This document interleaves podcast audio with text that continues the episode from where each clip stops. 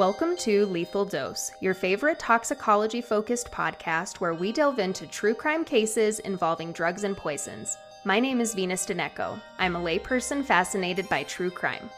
My name is Kayla Woods. I'm an author and toxicologist. Let's get started.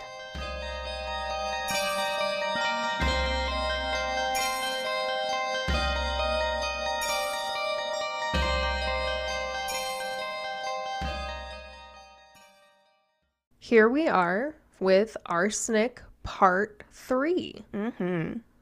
So, to catch up, in case you haven't tuned in for parts one and two, highly encourage you check those out if you didn't. But arsenic trioxide is the version of arsenic that is poisonous to us, right, Kale? One of them. Yeah. One of them. Okay. And it we started in part 1 with its use in history. Mm-hmm. The Egyptians used it to harden things like copper and in their embalming fluid. And despite its impact on the crops, it was also used as a pesticide mm-hmm. by the Romans. Mm-hmm. And in 331 BC, we had 170 wives who were convicted of poisoning their husbands. Yep.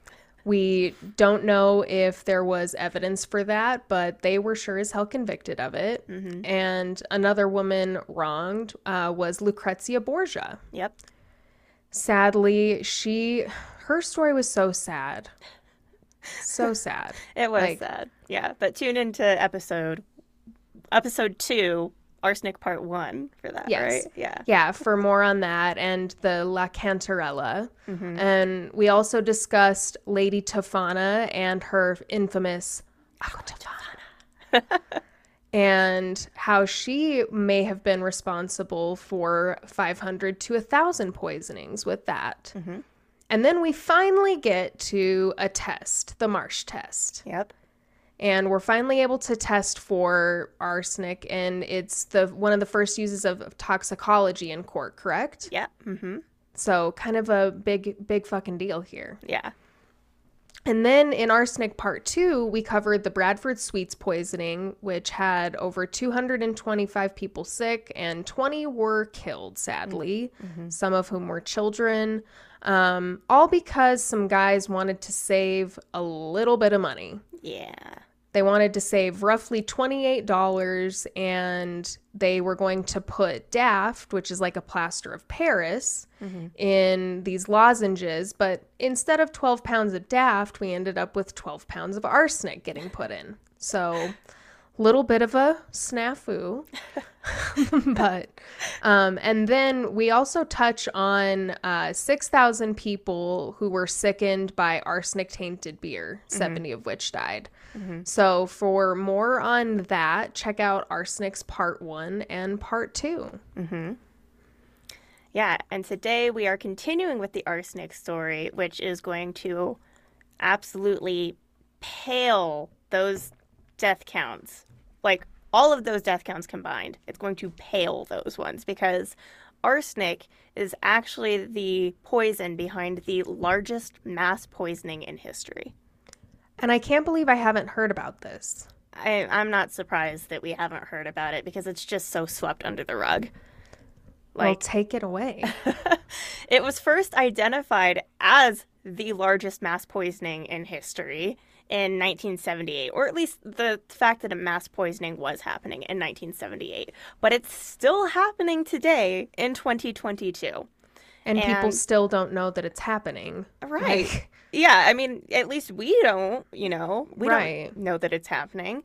Um, but in 2000, a report published in the Bulletin of the World Health Organization by epidemiologist Dr. Allan Smith, uh, he wrote, The scale of the environmental disaster is greater than any seen before.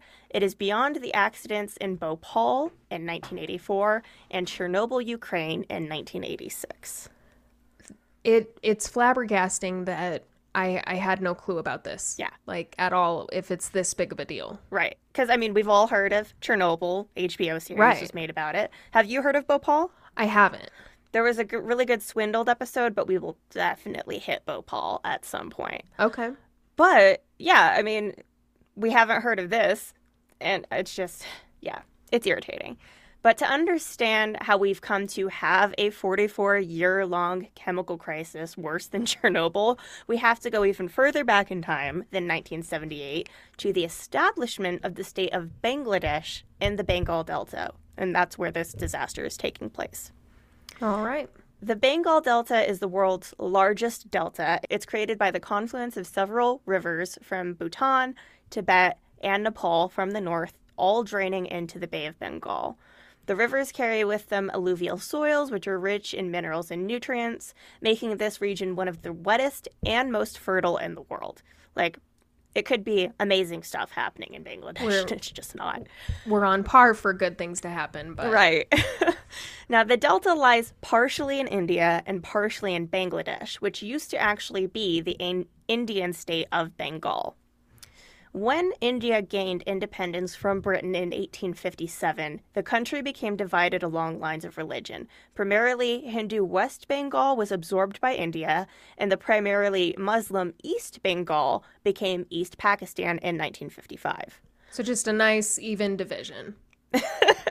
so I mean, speak. kind of, kind of. And it, like, if you're actually familiar with the geography of Southeast Asia, which I'm, I'm not, so you could have said this to me, and I'd been like, okay, divided. It's actually very confusing because East hmm. Pakistan was separated from West Pakistan, which today is just Pakistan or the Islamic Republic of Pakistan. They're separated by a 1,000 mile stretch of India.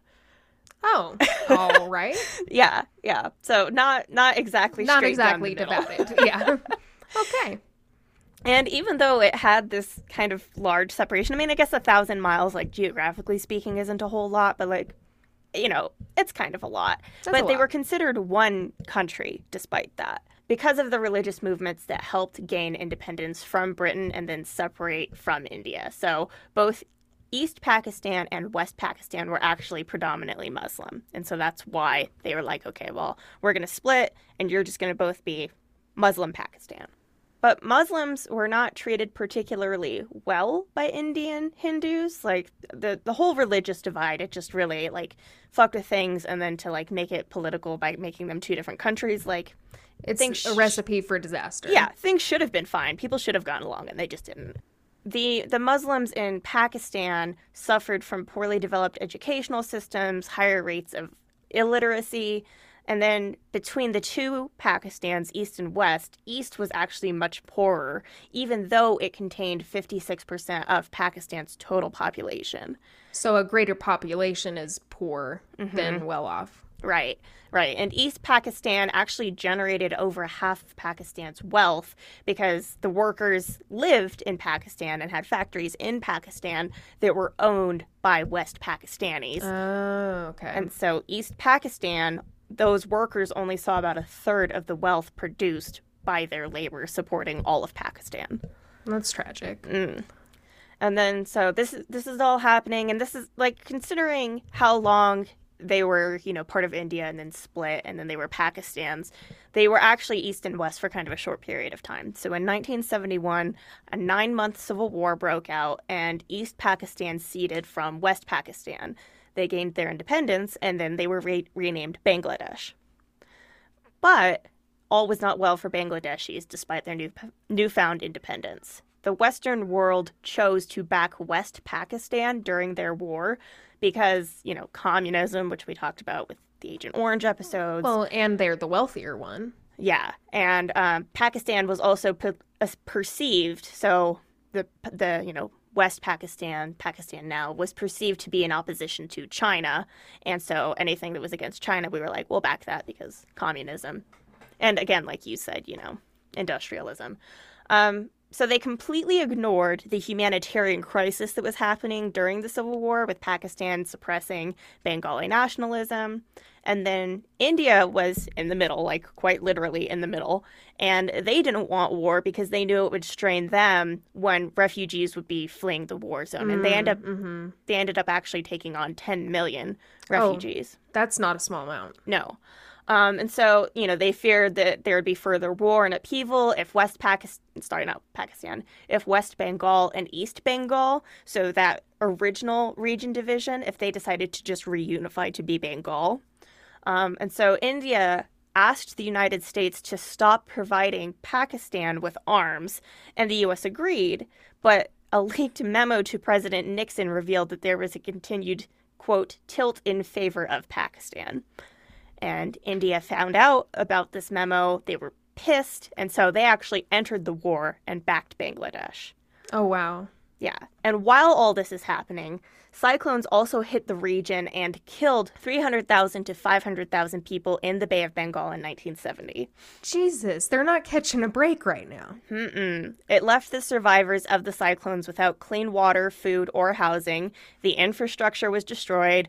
Monsoon floods continued to damage cities and fields and made the whole country just awash with sewer water, which is kind of what we saw with Katrina. Like, Mm-hmm. what, you know, just there's no clean water if there was to begin with. Um, and soon Bangladesh was unable to provide food for its dense population and they fell into a famine. This is too much. Like any one of these things is too much to stand, let alone having all of these things happen. Yeah. And in like less than a decade, like Yeah. less than five years, even. Like, Mhm. come on, like this.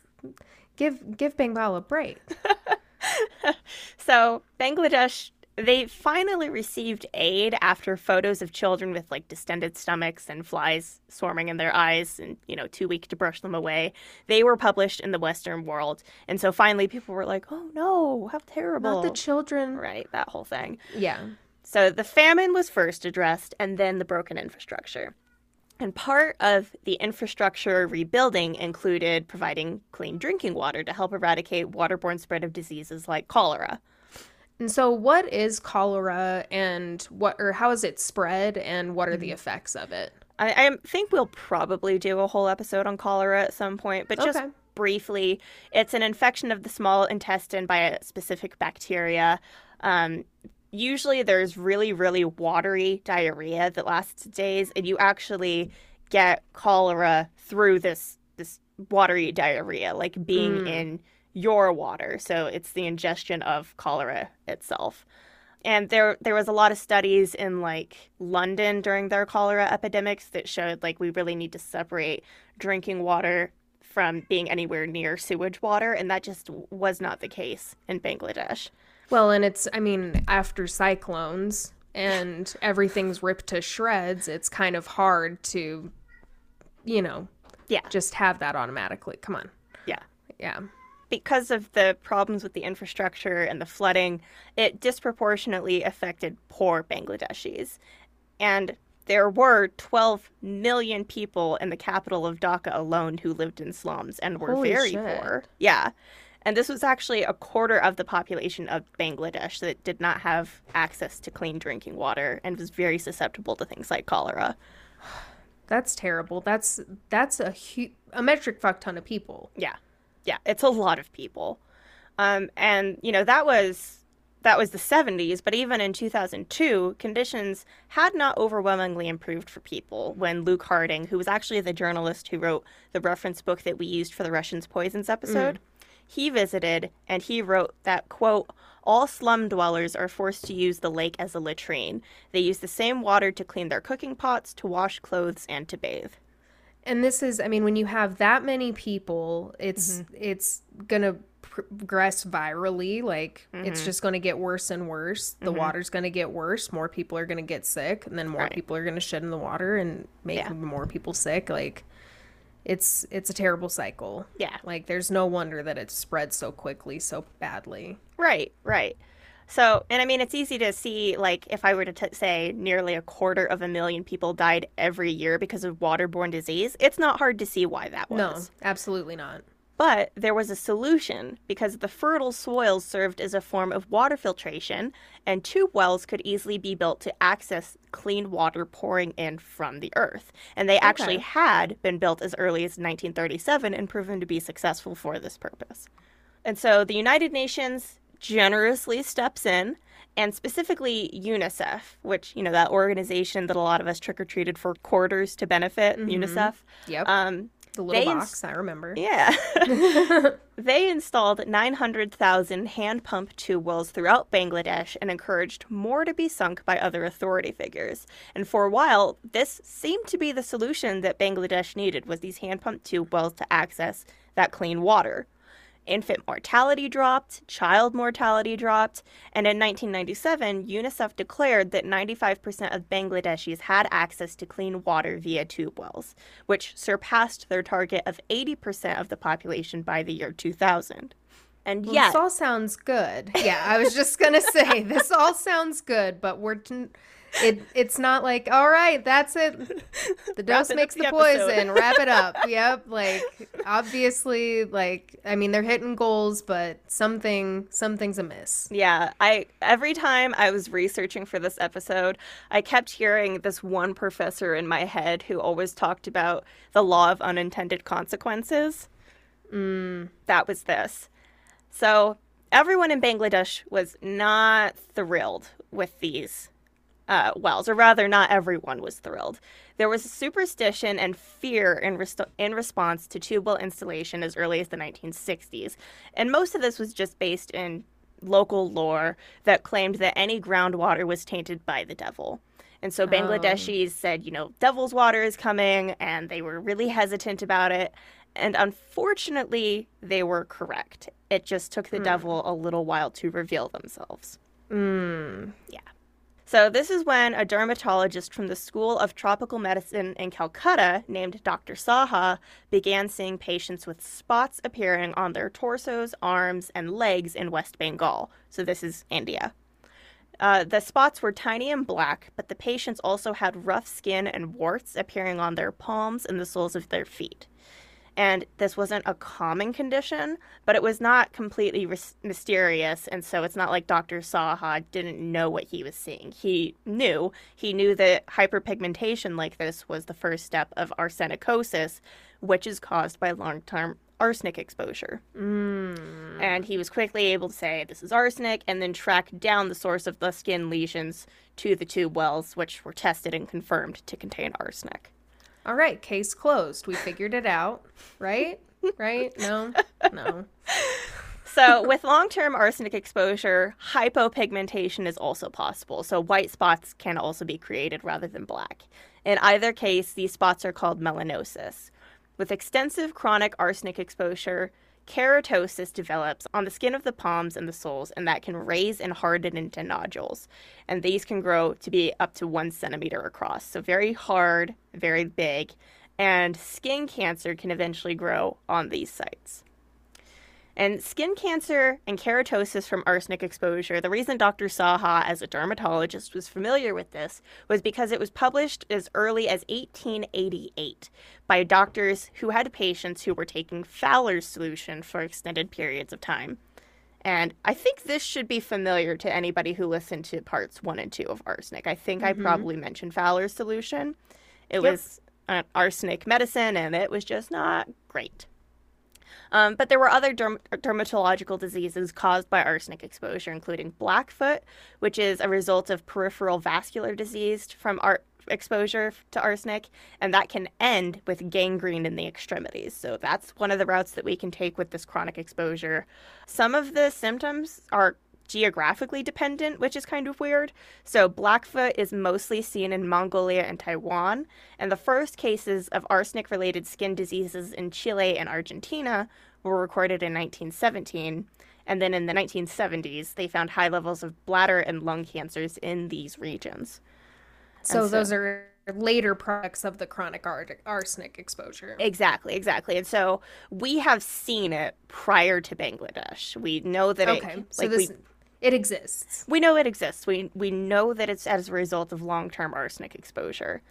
Um, and we also know that arsenic can cause damage to the kidneys, the brain, the heart, circulation. It can increase the chance of miscarriage and stillbirth.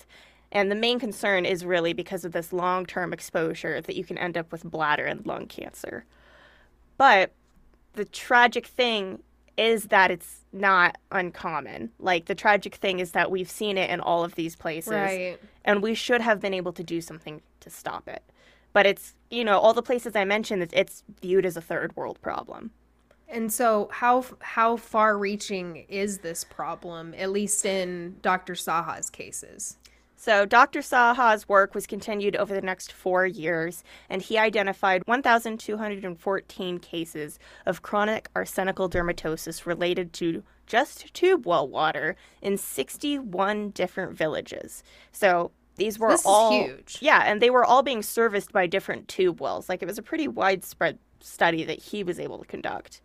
He published his findings every year beginning in 1984, but it was not until 1988 that he received any kind of widespread recognition for it because it was finally published in the Bulletin of the World Health Organization. And Well, this what's with the fucking wait, guys? I know.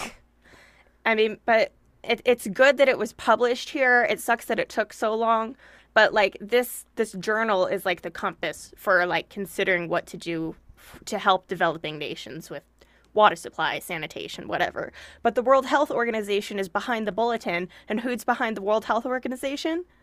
The United Nations, who installed the tube wells. the the levels of irony here are absolutely staggering and tragic. Um I mean, I and there's almost this wonder of like, did they want to wait to see if the problem would just go away, and that's why they didn't want to give it any attention? Like, I hate to think that, but with all of the other things that we've covered, it makes me want like, maybe maybe it'll just go away. I don't I I don't know if they really thought about it is the problem. I think they were like, we have a hmm. solution. And everybody was like, no, The tube wells. the solution no, the solution's the problem. the problem. yeah. so You're, you're cutting off your nose to spite your face here. Like, Yeah, exactly. So, Saha's paper in the bulletin, it centered mostly around West Bengal rather than East Bengal, so it was really talking about India rather than Bangladesh. But the ramifications were the same for all regions. Like, it was mm-hmm. kind of like, hey, red flag for anywhere that's being serviced by these tube wells. So, what Saha and his colleagues found was that there was at least one tube well being used by the villagers of Ramnagar that had 2,000 parts per billion of arsenic in it. That can't be good. No, no. 46 people in this village were found to have hyperpigmentation and liver damage. 13 people admitted to the hospital for arsenicosis related issues in this village were found to have arsenic con- concentrations in their nail and hair samples that were 100 times greater than those of people drinking from tube wells containing less than 10 parts per billion of arsenic. Holy shit. Yeah. So like it's it's not just that it's like widespread and chronic. Like there It's- are some people who have acute exposure as well. Right. Like with with levels that high. Mhm. Yeah. And it's bound to affect everybody. Mhm. Never- yeah. Okay. And you did mention arsenic trioxide at the top of the episode, but there are a couple different kinds of arsenic. So, typically, the form of arsenic that has been used to poison people maliciously or has been used medicinally is that arsenic trioxide, which is a white solid. The forms of arsenic that are found in the groundwater are soluble inorganic forms called arsenate or arsenite. Both are white solids, usually bound to sodium or potassium to form an arsenic salt. Okay. So Okay. a little bit different. Yeah. A little bit different, yeah. So for inorganic arsenic, 10 parts per billion of arsenic is considered safe. And this is Uh, uh 10 10 and parts at- per yeah, yeah 10 parts per billion when we had levels of 2000 2000. Yes, yes. nice And if you want to picture 10, that's about a third of a teaspoon of arsenic in an Olympic swimming pool, and that's the threshold of safety. But a greater value of 50 parts per billion is actually considered safe by the Bangladesh government. oh okay um why the numbers are all there but it's not adding up So, 50 parts per billion was established specifically for acute doses by Manchester in 1900 to prevent arsenic contamination of sugar for brewing beer. So, this number, it was actually, even this was established somewhat arbitrarily. So, they found the sugar in question contained 15,000 parts per billion. It poisoned 6,000 people and killed 70. So, the investigation after this Manchester incident determined that a safe acute dose in this instance would have been 1,000 parts per billion at most acutely. And so they divided that by 20 to give a safe margin of error and came to 50. And that's how we got a 50 part per billion threshold that we used throughout the 20th century. Okay. So, not really anything grounded in toxicology as we know it today, but that's where we were. Just throwing the number out there. Just throwing the number out there. And so in 1988, Bangladesh is saying 50 parts per billion is safe. Saha is finding 2,000 parts per billion in some of these tube wells. And at this time, when these publications are being made and the alarm is being sounded, UNICEF was still actively installing tube wells in the region and encouraging others to do the same. This is before 1995 when they're like, hey, look at us, look how good we did. Yeah. This is like spreading a disease Mm-hmm. knowingly. Yeah, I mean, essentially. And the bullet did bulletin did nothing to slow down the installation of further tube wells. In fact, tube wells were already being viewed as a status symbol by the people of the Bengal region and Bangladesh at this time, and sometimes they were included in a bride's dowry. Well off households had two or more tube wells just for themselves privately. Two or more ways to get arsenic poisoning. Fantastic. So this is I mean, you would think that we know it's a problem. Mm-hmm. Are we testing these tube wells when they're being created and saying like, "Oh, you know what? This one is too much. Let's shut it down."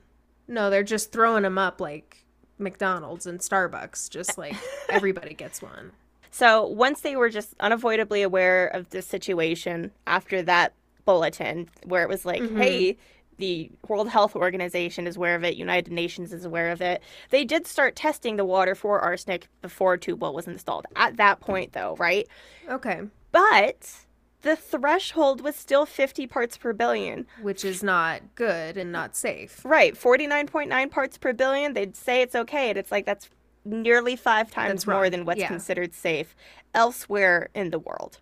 Right. And it's almost like, is this, are we considering this higher level safe so that we can have a quote unquote safe tube well? Right, right. Instead of just saying like the labor and everything that went into it was for nothing. Right.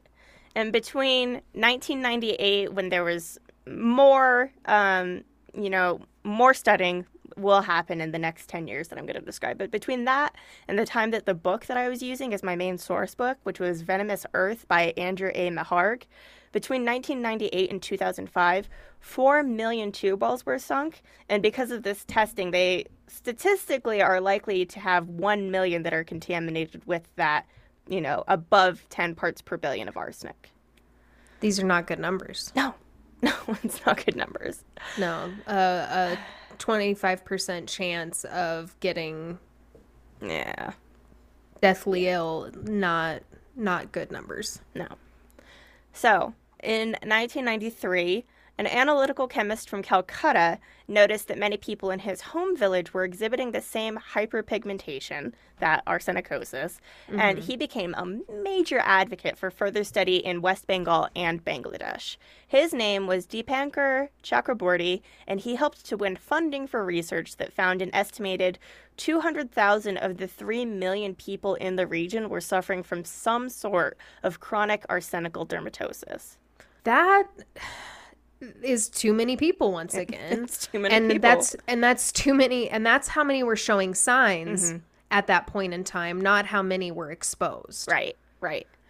1993 was also the first year that problems with arsenic were actually recorded in Bangladesh proper. So, not just saying like we could generalize it to Bangladesh, but we actually found it in Bangladesh because a contaminated tube well was found in a village in 1992, studied, and then reported the following year.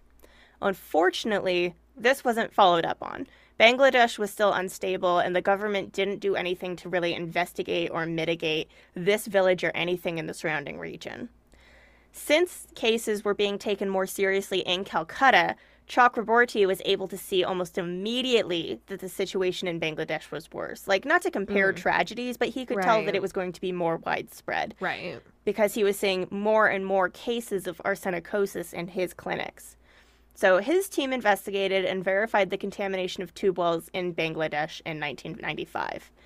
And that same year, he hosted the Arsenic Conference in Calcutta to fully inform governments and international agencies of the widespread crisis that well they had known about for years, but he was like, "Hey, hey, Chrissy, wake up! I don't like this. Chrissy, wake up!" Like. Following this arsenic conference in Calcutta in 1996, the World Health Organization declared the situation in Bangladesh to be a major public health issue. Oh, well, it's about god dang time. Considering it was eight years of preventable exposure since the original Right. publication in their bulletin. Right, not not even how long they had known about it Yeah. people had known about it. Like Jesus, took them took them long enough. Right. Took him long enough. But meanwhile, Chakraborti, he's just continuing on and he's advocating, he's working with the Dhaka Community Hospital. And in 1997, results were published from his work at this hospital, and they were, of course, unsurprisingly terrible. Um, 14 years after it was discovered in West Bengal, things were still, you know, getting progressively worse. So they looked at 294 tube wells in a single village and found that 29% of them had over 50 parts per billion of arsenic. So over even like what The the, the, estimated twenty five percent. yeah. Another village that was studied between 1996 and 1997 was one of the worst affected areas where 90% of the tube wells had over 50 parts per billion of arsenic. What in the actual fuck? I know. And the most extensive study was conducted between 1998 and 1999 and looked at 3,534 tube wells. Over 25% of them had at least 50 parts per billion of arsenic. At least. At least. Yeah. Oh, this is n- this is not fucking good, guys. No, no.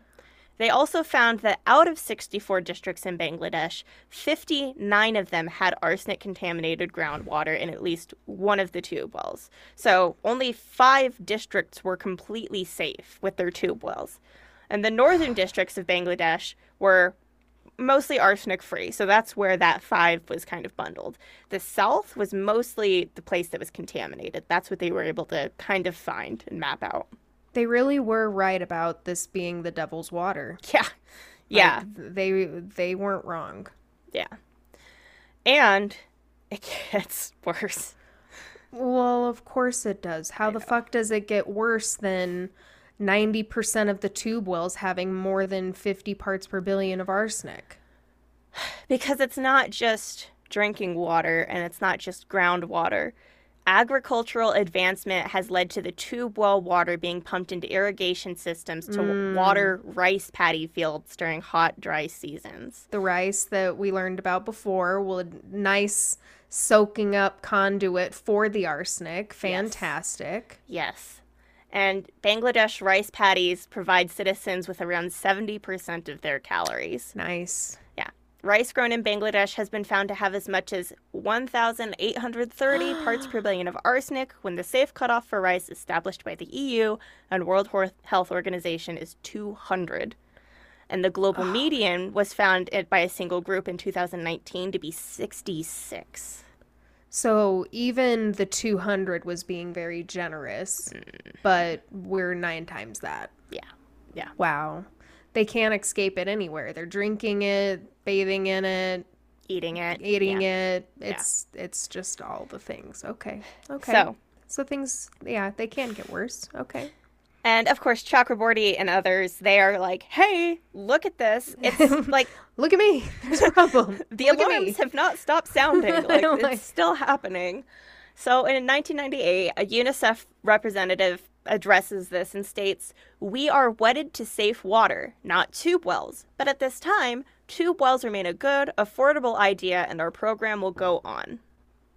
In Dhaka, Um, UNICEF also said it was, quote, unproductive to dwell on the past. And I think that it goes without saying, but it's just, that's fucking bullshit. yeah, it's it's unproductive to look at the objective evidence that we have that there is a tragedy hmm Like currently happening. Currently happening. the past. This isn't yeah, we're not dwelling on the past. This is something that is happening day to day. It's going to be there tomorrow. This isn't dwelling on the past. This is dwelling on the present and the past and the future. You sick fucks. Yeah. Okay. So, that same year, 1998, the World Bank gave Bangladesh a $34 million loan to deal with the tube well contamination. But it was slow to be used for some reason. In the first two years, only 2 million had been used, and this was mostly on committees and consultants. By 2005, the loan had been completely used, and another $55 million loan was lined up by the World Bank. But no money or plans were planned to deal with the arsenic contamination of soil. So it's kind So of just, just like Throwing money. Yeah, we're just throwing money at it, but Mhm. not actually doing anything with it. As of 2017, Bangladesh's government planned to put $200 million to cleaning up water supplies in a project that should have concluded this year in 2022. But I couldn't find any information on that project specifically. If you go onto their website, there are a number of infrastructure projects that the World Bank is still funding and the Department of Rural Health and Engineering in Bangladesh is currently engaged in. So I couldn't quite figure out what had been done or what was wrapping up but maybe since it was supposed to end this year in the next year or two we might have information on how successful any of those plans were. Okay. yeah. Why the fuck is this all taking so long? yeah that's a good question. Like it's a great question. they're they're dragging their feet to the tune of like 20 plus years 30 years mm-hmm. like that we've known this is a problem. Yeah. Like do they do we have any reasoning why i mean okay so like part of the reason that they were slow to fix it is because organizations like the WHO and WaterAid were still pretty set on the ideas that tube wells, even with high possibility of arsenic contamination, are safer than no tube wells at all. Which like I I don't know. I don't know if it's just them saying like we're sticking to our guns or if it's like kind of a savior complex complex speaking or what. But essentially, they're trying to say that, like, okay, look, Bangladesh can either choose between bacteria laden water and arsenic. And I suppose technically, like, those are technically the two solutions if you're not like, well, what about water treatment plants? What about, like, right better infrastructure than just, like, tube wells, right? right like there's a better there there is another option there are better options Mhm. like why are we just looking at these two Right. And like I don't know, I get that like if you're washing your pans and washing your clothes in dirty water, like it's the the problem is just everything. It's everything you touch. It's like you know how they say that like you shouldn't wash chicken because trying to get rid of any bacteria on chicken just splashes it onto your counters and then you touch your counter and you're more likely to get salmonella that way mm-hmm. like that's that's kind of what the issue is with this cholera and other waterborne diseases is that, is that like you could boil your drinking water and then still end up like accidentally getting dirty water into that Mm-hmm. but it's like you can at least boil cholera and other shit out of the water but you can't Right. boil, boil arsenic, out. arsenic yeah and like that shit's there forever Right. And I know that, like, I don't know, it just feels like the solutions that they're kind of suggesting is putting the onus on the, like, impoverished people and the people who are, like, at risk when it's like, no, the government needs to do more. Like, yeah the the know. people the the people living in the slums of bangladesh uh, should not be burdened right. with the solution to water treatment And, I'm like, sorry. they're like, oh, well, we need to educate people. And it's like, sure, you might need to educate a little bit, but I think in general, people know that it's dangerous and they just don't have other options because you're not doing anything. yeah we you need water to live and it's Mhm. like if those are the two choices that you're presented with like well you you're you know between a rock and a hard place Yeah, and it's like, well, are you going to educate people about cholera or are you going to educate them about arsenic? Because like when they and educate why not people both Right. Well, and when they educate people that like, okay, here here you guys, okay, so we've painted the good wells green and the bad wells red. And when they tell people that, people are like, "Oh," and 60% of them make it the switch, but not everybody makes the switch. Is everybody capable of making the switch? Was everybody informed? Is the paint actually still there a couple years later and do they remember which or have they moved into the region and know which one? is is the safe? good tube well and which one's not yeah Fucking, yeah i, just- mean but that seems like the absolute bare fucking minimum absolutely Like that is they they could be doing so much more and but but let's throw another 100 million dollars at the problem Right. Right. and just get some consultants. Well, and the other thing that I fucking hate is when they start talking about education, which I feel is just like people high up, like, hmm, problems of the poor. What should we do about that? Like, that's what these conversations sound like to me. So in 2001, the World Health Organization, I feel like, stepped out of one of these conversations and publicly said that, quote, the poor availability of reliable information hinders action at all levels and may lead to panic, exacerbated if misleading reports are made. Effective information channels have yet to be established to those affected and concerned. And like I just I'm so fucking tired of people being like talking about poisons is fear mongering and it creates panic. And it's like, well, what about being poisoned? Yeah, I was just gonna say, but but being dead, like like being sick and dead, um, yeah, Yeah. not worth it. Like it's not fear mongering to learn how to live a safe and healthy life. Right. It's not what you don't know won't hurt you. Like being exposed to arsenic, we know that will hurt you. We know the danger of arsenic. Right. We know that there's no safe exposure amount. We have that 10 part per billion threshold for chronic exposure, but like ideally it's zero, you know? Right, right. This is something we don't want.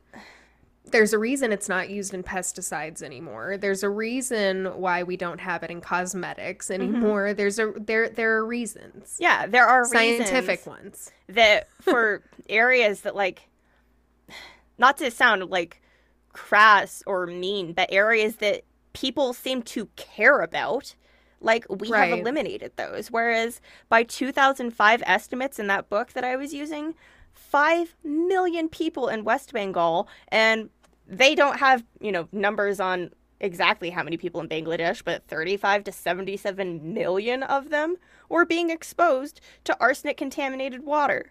So yeah, you really weren't kidding when you said that this is the largest mass poisoning. It's enormous. And according Yeah. to the World Health Organization Jesus. itself, 43,000 people in Bangladesh die every year from chronic arsenic exposure alone. Holy shit. Yeah.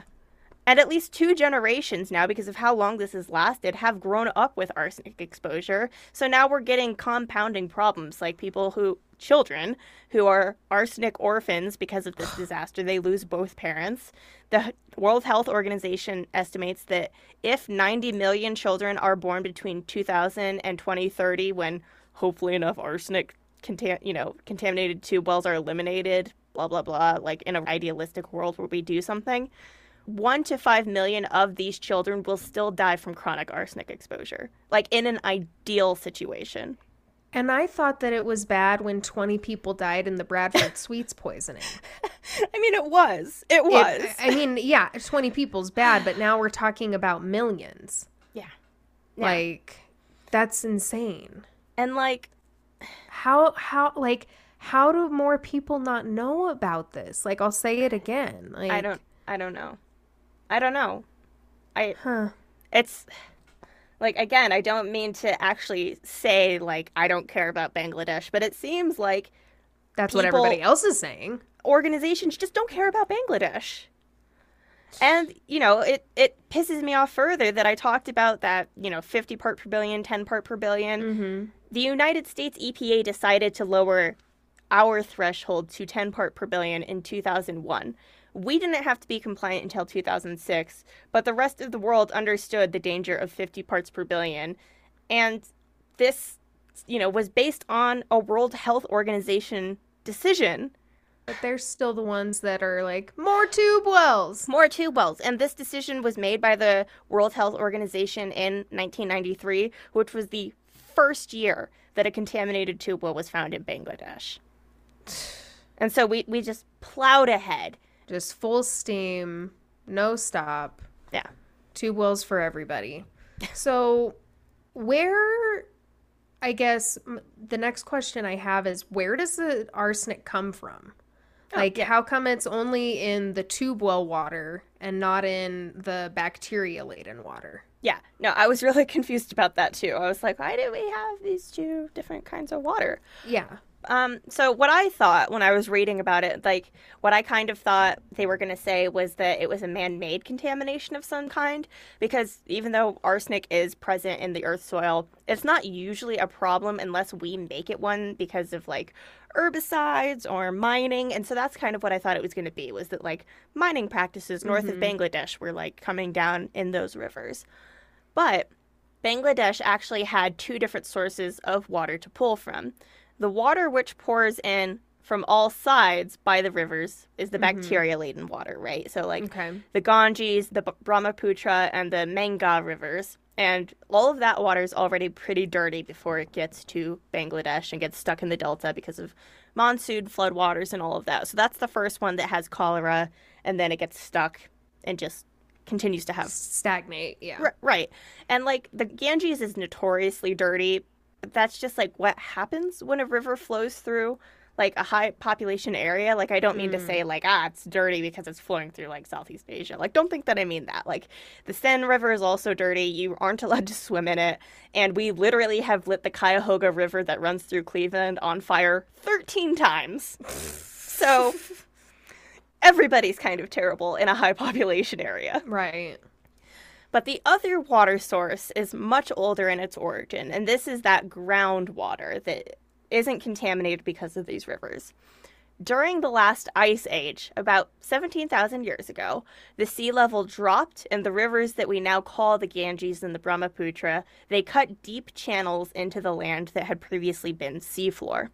The sea level eventually rose again about 3,000 years later, and the eroded land became filled with sediment carried by the rivers.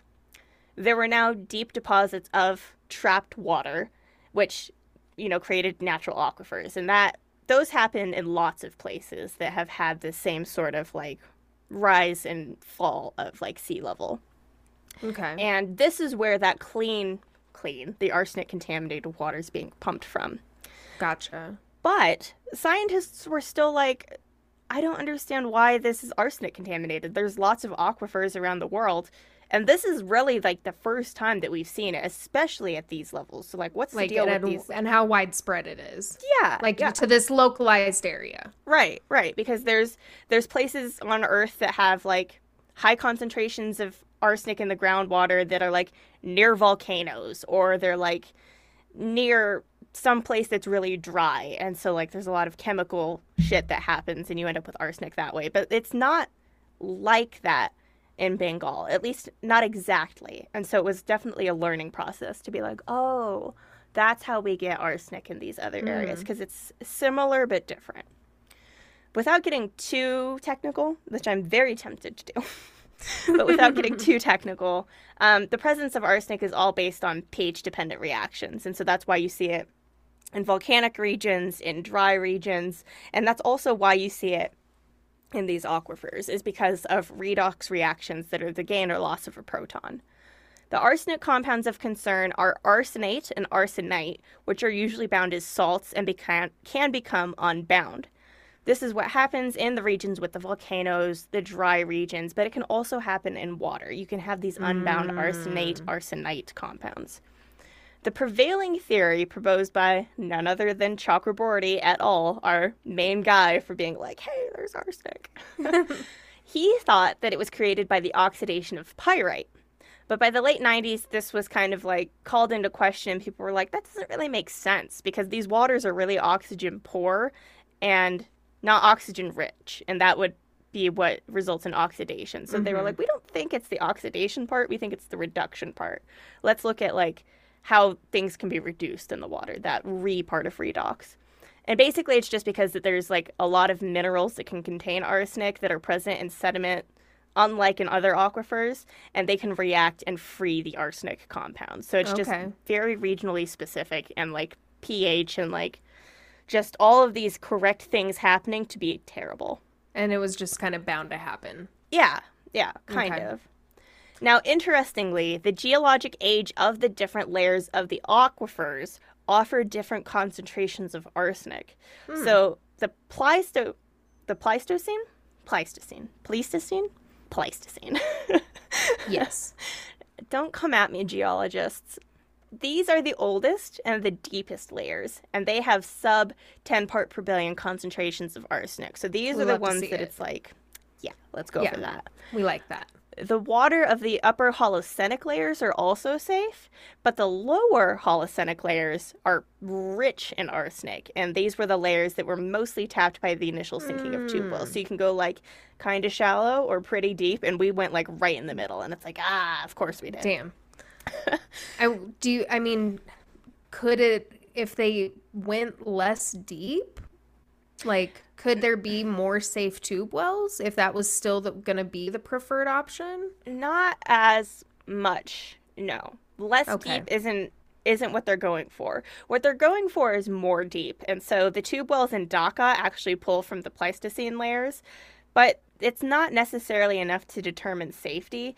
And Okay. over pumping of the deep layer by 22 million people in Dhaka, um, it's actually threatening the safety of these wells because the shallower water can be like, you know, pulled in. And Gotcha. um, the shallower water is being used by rural Bangladeshis, and it's just like it's just awful. Like, especially in high population areas, it's like, man, these tube wells really aren't the solution. They really just No, aren't. but they really doubled down on it like it was. Yeah, they did. They're like, we hit more than our goal. Look at us go. Tube mm. wells everywhere. Yeah. So, by crude estimates, there are still 10 million active shallow tube wells. So those rural shallow tube wells, mm-hmm. not the not the top top shallow, but that mid range of danger. Um, they are being used elsewhere outside of Dhaka, and they're still poisoning people outside of Dhaka. Mm.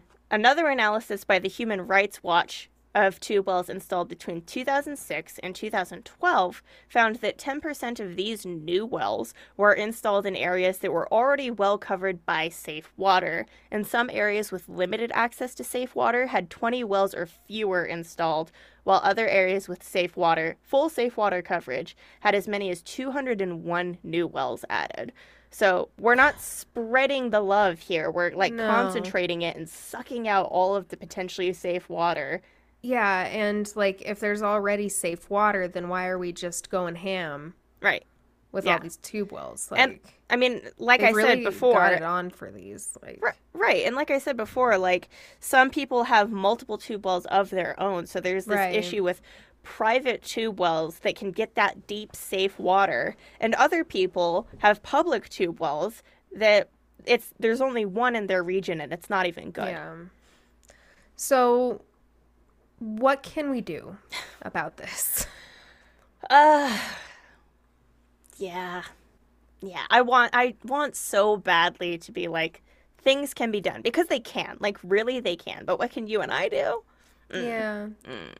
There are innovative solutions being implemented on local levels, but to be honest, they just kind of make me sad. So, when the government refuses to act on behalf of its poor, the global community is left to try and do what they can with the little funding they can because they're not UNICEF and the World Bank. And before before I was a grad student, I thought this was the kind of work that changed the world. I had the naivete to be like, we're, we're doing all the good work that Right. the you know robber barons of our time aren't willing to do and now i just again i don't mean to be a, a cynic but it's just such a sisyphean battle with this kind of work. So what has been done is that filters have been given to families. Specifically i saw this in nepal but it's a local change that i'm sure has been implemented elsewhere as well.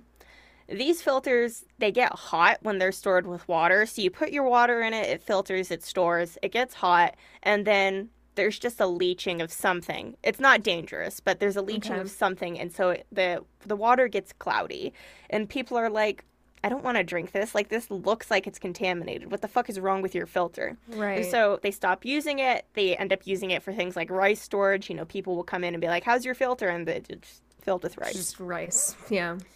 Another thing that they've done is that phone apps have been help have been developed to help the DPHE, so that Department of Rural Engineering.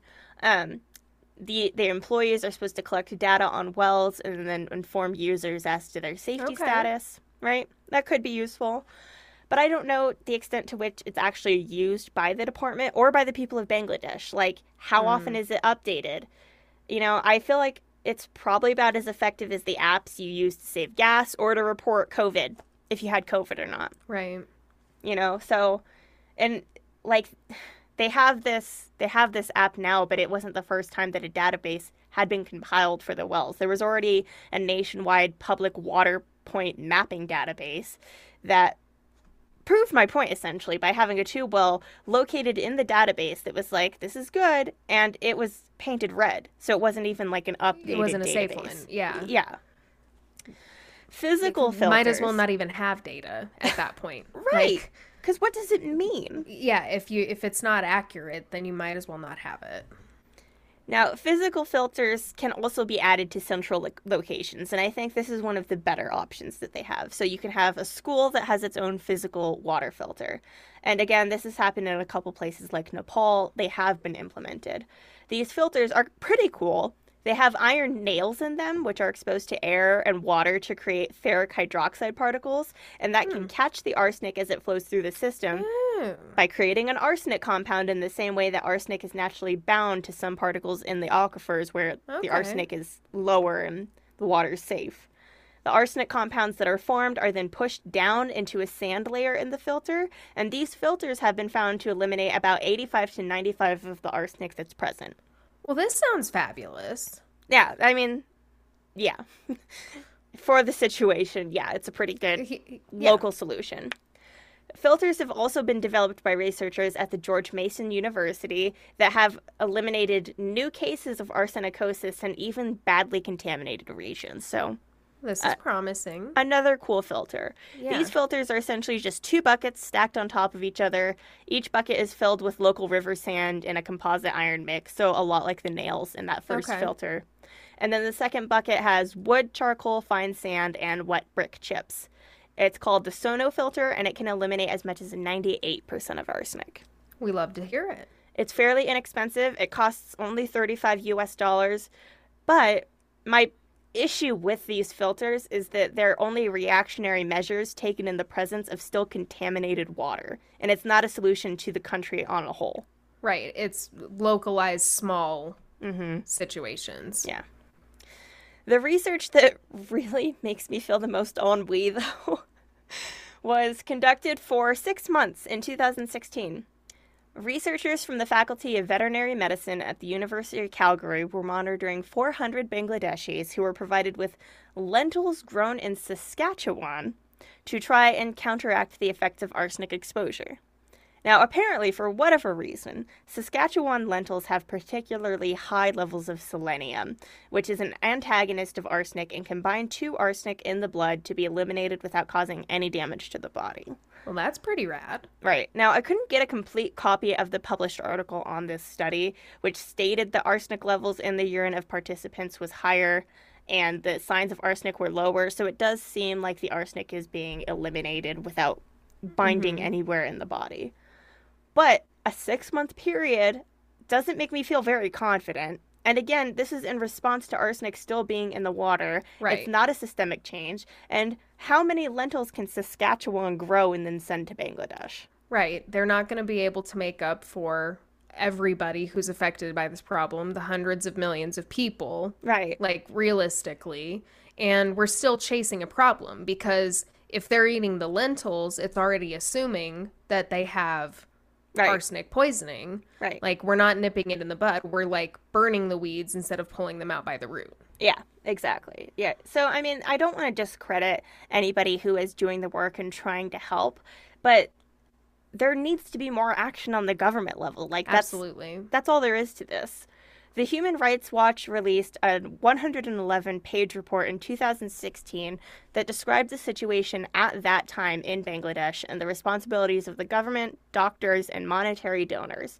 They primarily called out the nepotism in the government as a hurdle for safe water access hmm. and stated that long before such water points are installed, politicians undermine the allocation of new government water points by diverting these life saving public good to their political supporters and allies. In at least one government project, official policy recognized the influence of parliamentarians in siting 50% of all new water points. Hmm. The Human Rights Watch found that any attempt at mitigating arsenic exposure has waned since 2006. And mostly the government and local officials have stopped caring about the primarily poor Bangladeshis affected. The Well, Human yeah, Rights because Watch, they probably have safe water. they- yeah, exactly. Like, Like, yeah. Yeah, they have safe water, so So what's it matter? Got what's mine. matter? Yeah, exactly. Ugh. The Human Rights Watch was, quote, repeatedly told that government doctors or healthcare staff do not currently conduct arsenic screening in villages. If patients go to village health clinics with symptoms of arsenic exposure, they are told nothing can be done for them. If they go to health complexes in nearby towns, they are often told there are no longer even the multivitamins and ointment that they used to receive as treatment. And this may be part of the reason that some afflicted Bangladeshis see hospitals as a last resort or a total non option. Well, why would you waste your time in going? Yeah. If you're not going to get help, you're basically just squeaking and going, "Oh, okay. Well, I'm glad I came out here today for nothing. So like why even bother?" Right. I mean, I don't blame them. Now, the tube wells can be rehabilitated or replaced by the government and aid organizations, which was actually done by UNICEF after testing in 2012 and 2013 found that 1,733 of their wells were contaminated by arsenic above the national standard, 50 parts per billion. That was still their cutoff. Right. But this probably means that the tube wells were made deeper, and this doesn't seem to be a permanent solution based on the depth issues seen in regions around Dhaka. The government did begin the Bangladesh Arsenic Mitigation Water Supply Project in 2003, and they screened nearly 5 million tube wells in over 57,000 villages and found that 29% were above 50 parts per billion. But no comprehensive study has been done on the tube wells since 2003. However, a departmental report by the Department of Public Health Engineering showed that 61 out of 64 districts in Bangladesh still had tube wells which tested positive for arsenic above the threshold. And so now there's two more regions that are not safe compared to that earlier study that was done. Things are getting worse, not better. It seemed like the most that was going to come from the DPHE was going to be more painting of the wells, which has proven effective somewhat because people do stop going to wells that are red, but that's when they're available, when they have the option, and when the paint lasts. As far as irrigating the rice paddy fields, because I mentioned it and then stopped talking mm-hmm. about it because everybody else stopped talking about it, the best solution recommended by the author of the book that I was reading, Venomous Earth, Andrew Meharg, um, he actually was researching the arsenic contamination of rice fields in Bangladesh in the 90s. And so he said that the best solution is to obtain clean water by collecting rain or by having India share more of their water. This solution is, of course, more difficult because of political tension. Yeah, that seems like a, an un, unlikely go-to. And even if the water source were to change and we were to stop putting arsenic in the paddy fields, there's still already arsenic present there that's still going to be there. Right, that was already there from when they were watering before. Mm-hmm. So, like I said, because as, as we learned with Agent Orange, that's it's not coming out. it's not. Once no. it's there, it's there. So, I mean, as much as I don't want to just like have this episode and then be like, shit sucks, like, I just, I don't think anything's going to change unless the world takes a greater interest, unless more people know about it and press like they did in the 1970s. And I think that really more more needs to be done on the government level. Like they are ignoring people because there's not enough pressure on them. In 2016, after the Human Rights Watch like put out a report, a local government minister said that, quote, no one in Bangladesh suffers from arsenic poisoning. Oh my god. So I really think that more pressure needs to be put on aid agencies, more pressure needs to be put on the government. Like nothing's going to happen until the people at the top decide that it's worth their time.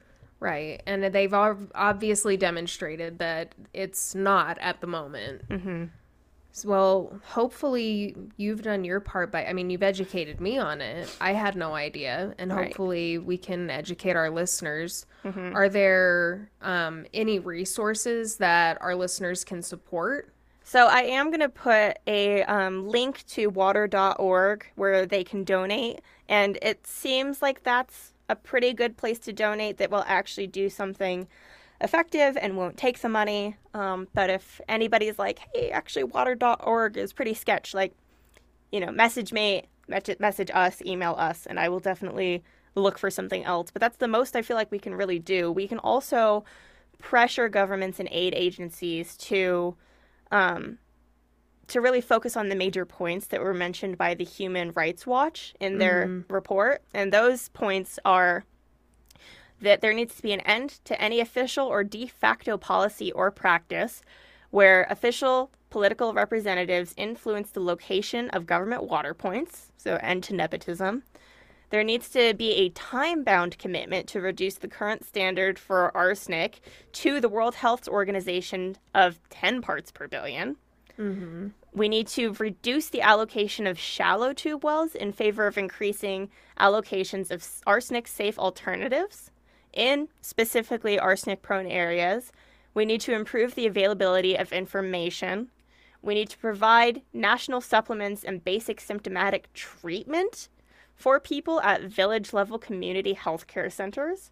And we need to support the government to replace or rehabilitate the water points already identified as contaminated by arsenic above 10 parts per billion, not just no more 50. 50. No right. more 50. That's not that's not what we're doing here. Right. So if anybody's listening and anybody knows anybody that has their fingers on the trigger anywhere that can do something, please help us do something for Bangladesh because otherwise we're still just throwing money at it and we're just in like having these localized solutions that aren't systemic st- solutions, you know, and that's really what they need is a systemic solution for access to clean water. Absolutely. Well, thank you for taking the time to research this one so thoroughly and educate us. I I honestly did not think that arsenic part 3 would be something like as devastating as this. Yeah. Yeah, and I don't know why I did this to us, but the next couple of episodes are going to be kind of devastating. Like I'm I've been putting them off because I know that they're going to be like like this. It's going to take me a while to like go through the story and really thoroughly research it, but it's also just going to be like heavy material, so like buckle up everyone. I'm ready.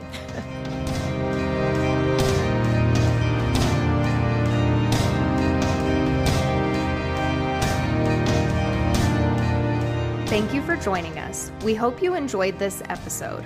Please like, follow, subscribe, and review us wherever you get your podcasts. For more Lethal Dose content, you can find us at Lethal Dose Pod on Instagram, Twitter, and TikTok. For an overdose of content, subscribe on Patreon for exclusive episodes and much more. The show theme is Look Far by our dear wizard friend Fogweaver. More of their music can be found on bandcamp.com. Lethal Dose is created, researched, produced, and edited by Kayla Woods and Venus Deneco. Stay safe, and remember the dose makes the poison.